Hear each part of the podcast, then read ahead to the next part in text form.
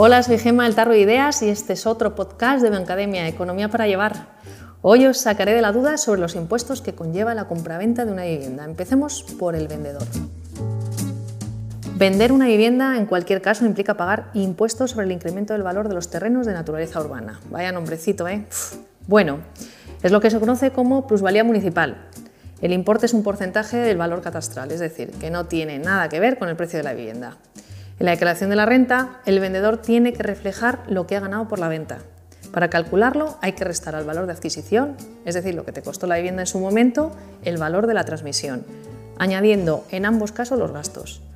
Del lado del comprador es un poquito más simple. Si se trata de una vivienda nueva, se debe pagar el IVA, que es un 10% sobre el precio de la compra o un 4% si la vivienda es de protección oficial. Si es de segunda mano, hay que pagar el impuesto de transmisiones patrimoniales hasta aquí el podcast, espero que os haya servido. Soy Gemma del Tarro de Ideas y esto es Bancademia, Economía para Llevar. Si queréis profundizar, no dudéis en visitar bankia.es barra es barra Bancademia. Hasta pronto.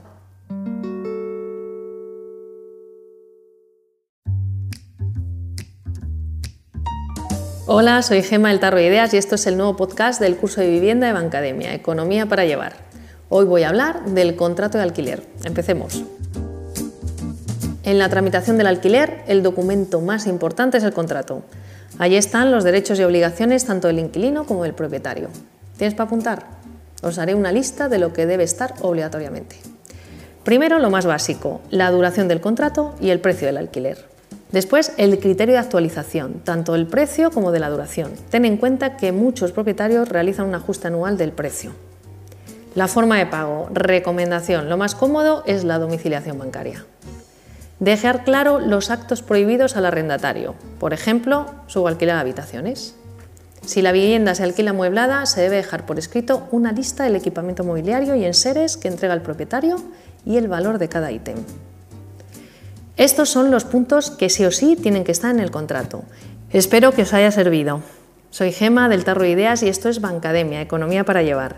Si queréis profundizar, no dudéis en visitar bankia.es barra es barra Bancademia y leer el artículo sobre los trámites en alquiler. Hasta pronto.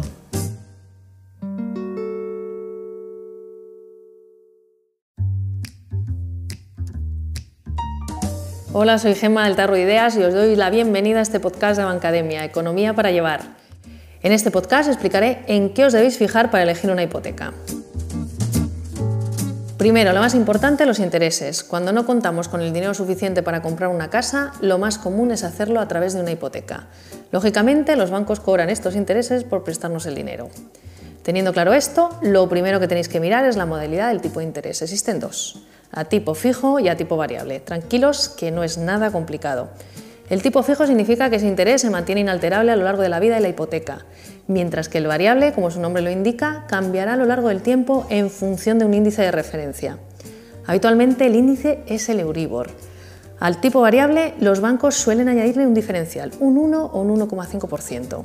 Este diferencial puede ser mayor o menor dependiendo de si eres cliente del banco desde hace tiempo o si eres confiable a la hora de pagar. Entonces, ¿cuál de las dos modalidades es mejor? A ver, depende del contexto, ya que, como os dije, el tipo variable depende de índices de referencia. Eso quiere decir que si estos índices estuvieran al alza, sería mejor asegurarse cuotas estables con una hipoteca tipo fijo. Pero si estos índices estuvieran a la baja, pues sería mejor la hipoteca tipo variable. Pero vamos, que de entrada los tipos fijos siempre son más altos que los variables, porque la seguridad se paga. No hay duda que el tipo de interés es el factor fundamental, pero hay otros que debes tener en cuenta. ¿Tienes para apuntar? Te cuento. Primero, el tiempo que otorga el banco para pagar la hipoteca. Según la edad del solicitante puede llegar hasta los 40 años. Y segundo, las comisiones. ¿Creías que te ibas a salvar de ellas? Pues no. Las comisiones son muchas y las puedes repasar detenidamente en el artículo donde se encuentra este podcast de Bancademia. Lo importante es que sepáis que, como el resto de las condiciones, las comisiones son negociables. Muchas veces los bancos buscan captar clientes con ofertas que consisten en no pagar algunas comisiones. Por eso es clave comparar las hipotecas del mercado y valorar cuál se adapta a vuestras circunstancias.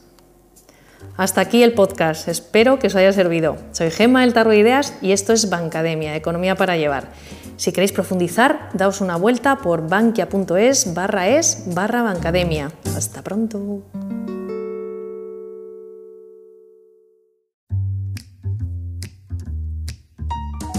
Hola, soy Gema del Tarro Ideas y en este podcast de Bancademia Economía para Llevar intentaré explicaros de la manera más simple posible qué impuestos existen en el alquiler de una vivienda. Venga, empecemos. Como propietario, cobrar un alquiler tributa en el IRPF en la categoría de rendimientos de capital inmobiliario. Sin embargo, la ley prevé una reducción del 60% cuando se trate de la residencia habitual del inquilino. Y hay más ventajas para el propietario ya que puede deducirse otros gastos como los de formalización del arrendamiento, los intereses de la hipoteca si la hubiera, el IBI y los gastos de reparación y conservación. Si quieres la lista completa y al detalle, puedes leer el artículo de Bancademia sobre impuestos que se pagan en un alquiler, donde se encuentra este podcast. Por parte del inquilino, tenemos el de transmisiones patrimoniales que depende de la comunidad autónoma. Importante, normalmente existen deducciones vinculadas a la edad del inquilino y al hecho de que la vivienda sea la residencia habitual. Tal es el caso de los jóvenes menores de 35 años. Hasta aquí el podcast. Espero que os haya servido. Soy Gemma del Tarro de Ideas y esto es Bancademia, Economía para Llevar.